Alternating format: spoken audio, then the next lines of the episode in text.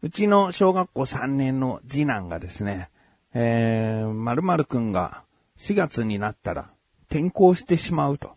いう話をしてきまして。で、その子っていうのは個別級のクラスでもあるんだけど、まあ朝のホームルーム的なところでは一緒にいたり、だから授業になるとその個別級に行くような子なんだけど、結構、まあ、初めてと言ってもいいぐらい二人で遊ぶっていうことをしてた友達だったんですね。うん。で、よくその子の家に行ってゲームをしたりしてたんだけど、その子が転校しちゃうってことを聞いて、あ、そうなんだと思って。で、最近は、あの、うちの子も結構クラスメイトから誘われて遊ぶことが多くなってきてたから、その子と、まあ、A 君としましょう。転校する友達 A 君は、えー、まあ、遊ぶ約束をする機会が減ってしまったから、最近全然遊ばなくなっちゃってたんだよね。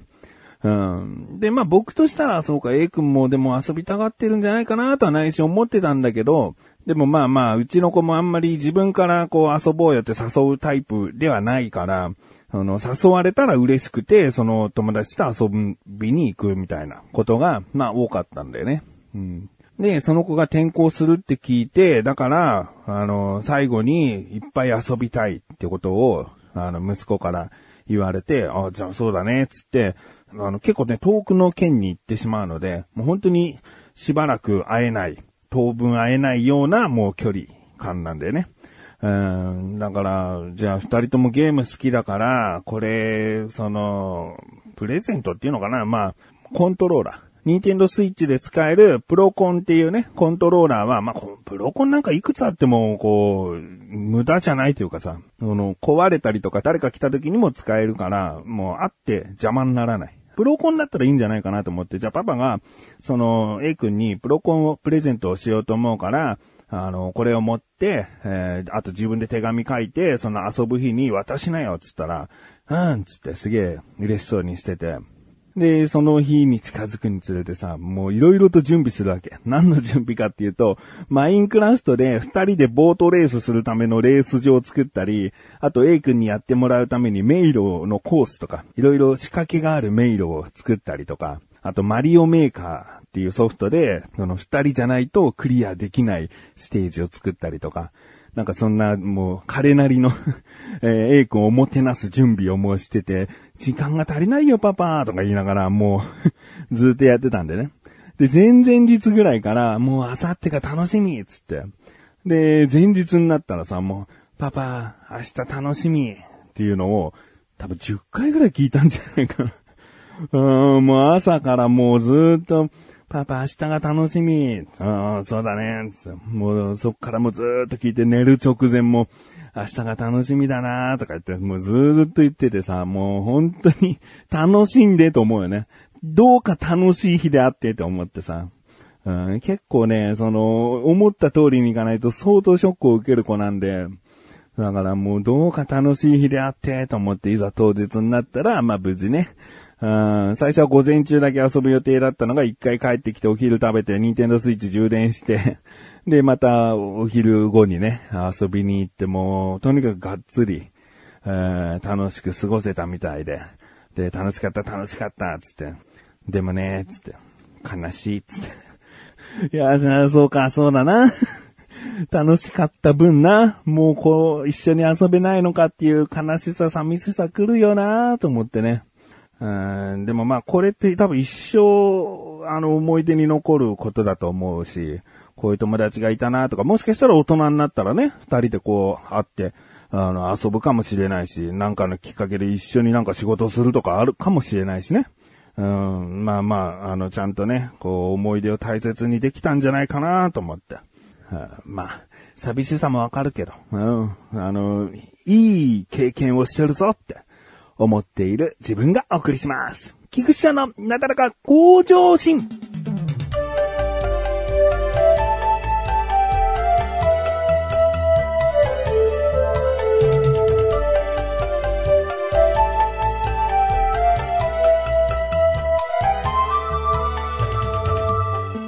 え今回ですね、ちょっとネガティブな話になるので、あんまり暗い話とか、なんか愚痴っぽい話聞くの好きじゃないって思う方は、もう今回はここまでで、あの、切っていただいて、えー、内容もですね、あの、またかと思われるかもしれないですけど、楽しいトークに対してですね、で、ちょっと僕の今の本音っていうのを、あの、話したいなと思っているんですね。で、こういう話って結構答えが出たりとか自分でもう結論が出たよっていう段階で話すのが正しいことだと思うんだけど、でもね、結構僕の中で今それが、あの、考え事の中で大部分を占めてて、まあ、ざっくりと言いますと、もうあの4月になると残り3ヶ月で丸1年なんですね。えー、だから4分の3楽しいトークをやり続けてきたんですけど、あともう残り3ヶ月だっていう感じなんです。で、半年となる12月あたりで一回この番組で話したのはもうやめようかなと思ってたって話をしたんですね。うん。だけど、もう終わりって思ったら、なんかやる気が出て続けられたんだよね、みたいな感じだったんですね。で、今、現在の心境としましては、辛いなっていう。まあ、作業が辛いことっていうのは何にしても当たり前だから楽な作業になればいいと思ってるわけじゃないんだけど、この、んん、今の作業の負荷の分の恩恵はほぼないなっていうか、うーん、あの、見てくださってる方、たまにコメントをくださる方、高評価をしてくださる方、いるから、ゼロではもちろんないんだけど、この活動を週1回しか更新してないにしては、僕の中での生活の中での負担が多くてですね。で、続けられんのかなっていうところなんですよね。えーだからもう毎回さ、何万回再生とかさ、本当にこう、ちょっとした、えー、動画によってはバズったりだ、なんだりとかしてたら、まあもちろん収益化もできてるような状態だったら、もうね、あの、お金をいただいているなら、より頑張れるし、みたいな、そのなんか、気持ちを置き換えることっていくらでもできるんだけど、この状態だと、どうしても、負担が強いよって意識がもうずっとあって、まあ、これってね、本来僕はなぜこの楽しいトークを YouTube で始めたかっていうと、まあ、大きなところで言うと、シバンちゃんと何かをやりたかったっていうのが大きかったんだよね。うん。で、小高のこう一押し、えー、背中を押してくれたっていうのももちろんあって、で、いずれ、あの、どこかで話したけど、いずれ小高も、この、楽しいトークのグループに入って、3人で YouTube をやっていって、まあ、もちろんあの、他にも、あの、元メンバーの菅井とか関本にも何かあったら声かけていきたいなっていうぐらい、まあ大きくなるにつれね、えー、そういうまあ僕にとっての夢があったんだけど、どうにもこうにも難しそうだなっていうか、まあこのスタンスでやっていくには、おそらく無理な、えー、ことだったんだなっていう現実がすごいんですよね。えー、たかが9ヶ月やってきただけじゃないかっていうのももちろんなんだけど、この9ヶ月で伸びるチャンネルは相当伸びることできますから、うーんだから、まあ、所詮僕はこの程度だったなっていうところをすごく感じてるんですよね。うん、で、この楽しいトークがうまくいけばこういうチャンネルをもう一つだけ立ち上げたいっていう思いもあって、でもそれをやっても、あ多分こんなもんだろうなっていう、この負の予想が、えー、できるようになっちゃったんだよね。この楽しいトークをやってたからこそ。やる前だったら、そのもう一つのチャンネルはこうこうこうで、うまくいきそうだよねっていうポジティブな思いでいたんだけど、もうこれだけ現実を突きつけられたら、もう一個やろうと思ってることもきっとうまくいかないだろうなって予想できちゃってるんだよね。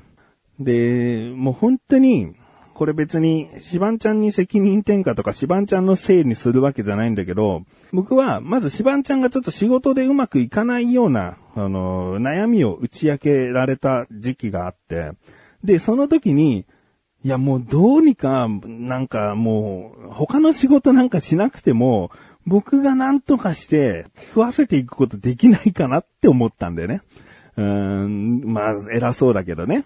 うんまあ、二人でやれることやって、何かこう、お金が稼げたら、それが一番なんじゃないかな。もう一番ストレスのない生活を彼は送ることができるんじゃないかなって思ったんだよね。まあ、番組の中でさ、結構僕が罵倒してるからそれストレスじゃんって思う人もいるかもしれないんだけど、いや、それ以上に、そのプライベートのちょっとしたね、仕事関係は辛いものがあって、うん、まあ、多分僕と仕事してる方が絶対にケアできてるって自信はあって、で、だどうにかできないかなっっていう思いで YouTube をやろうってことになって、YouTube が収益ができたら、もちろんね、ある程度の本当金額を稼げるようになったら、もうお給料として支払ったり、うん、会社を立ち上げるなら、もちろん社員として迎えたりみたいな、なんかいろいろこう考えてたんだけど、本当に夢物語だなって、今になって思って、まあ、僕はこれを始めたのはお前を助けたいからだったんだぞっていう そんなおこがましい感じでもないんだけど、僕が単純に不甲斐なかったっていう話ですね。えー、シバンちゃんどうのこうのじゃなくて、いや、僕は本当になんかダメだなっていうか、うーん、思ってね。いや、なんでじゃあシバンちゃんにそんな風に思うのっていうのは、シバンちゃんってのはやっぱり普段僕をかなり過大評価してくれてて、僕は、あの、企業貧乏でいろんなことがちょっとできるんですね。だから編集とかもちょっとできるし、作曲とかもちょっとできるっていう、ほんとちょっとね。ちょっとできることに対して、シバンちゃんは、その、ちょっとできることができない、知らない世界の場合、すんごい評価してくれるのね。やっぱあなたはすごいみたいなことを言ってくれる。それがまあ僕にとっても、あの、もちろん嫌な気持ちはしないし、だそうやって評価してくれる彼に対して僕は何かをしたかった。うん、なんか、もう、彼がいなきゃ僕をこう固定してくれる人って、本当にほぼいないんじゃないかぐらいの感じだったから、感謝がいっぱいあるわけ。彼に対して。うん。だから、今ね、あの、比較的ネガティブになってる彼に対して、シバンちゃんに対して、何かできることないかなって思って、楽しくトークを一生懸命やろうと思ったんだけど、このざまだという うんことなんですよ。で、まあいろいろとちょっとこう挫折しかけてるという現状ですね。えー、まあまあ、この話にオチはなくて、今前向きになれてるのかって言ったらそうじゃないので、あの、最初の方にも言った通り、あの、非常にネガティブな話なんですね。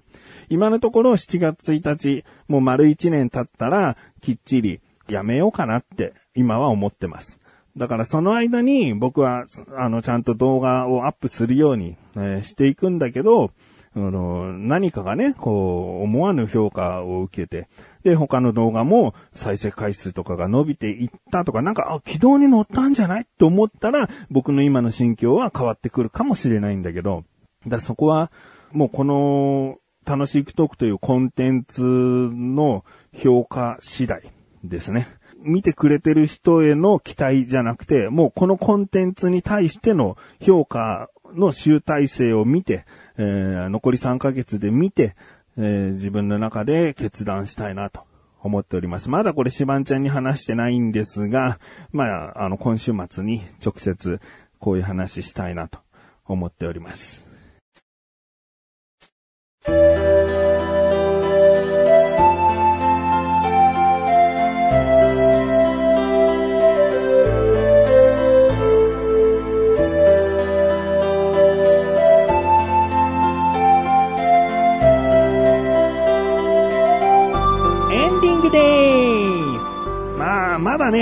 人生は続くから、えー、楽しきトークが終わったから、もうどんどん落ちぶれていくとは思わないので、別のことを考えたり、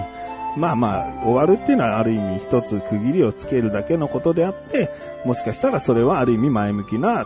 対処なのかもしれないと、うん、思ってます。ということで、お知らせです。このなだらか今年が更新されたと同時に配信されました、小高菊池の小高ルチャー聞いてみてください。今回ですね、前世の話とかしてたね、最初ね。あと、浦上壮樹さんに対して僕その曲を聴いたんで、えー、小高とまた改めて話している。あとは僕が見た夢がね、超リアルで、うん、これまたシバンちゃんが出てくる関連の話ですね。えー、夢の話。ぜひ聞いてみてください。ということで、なだらかご女子は毎週曜日更新です。それではまた次回お会いで菊池翔でした。メガネとマリともあるよ。お疲れ様です。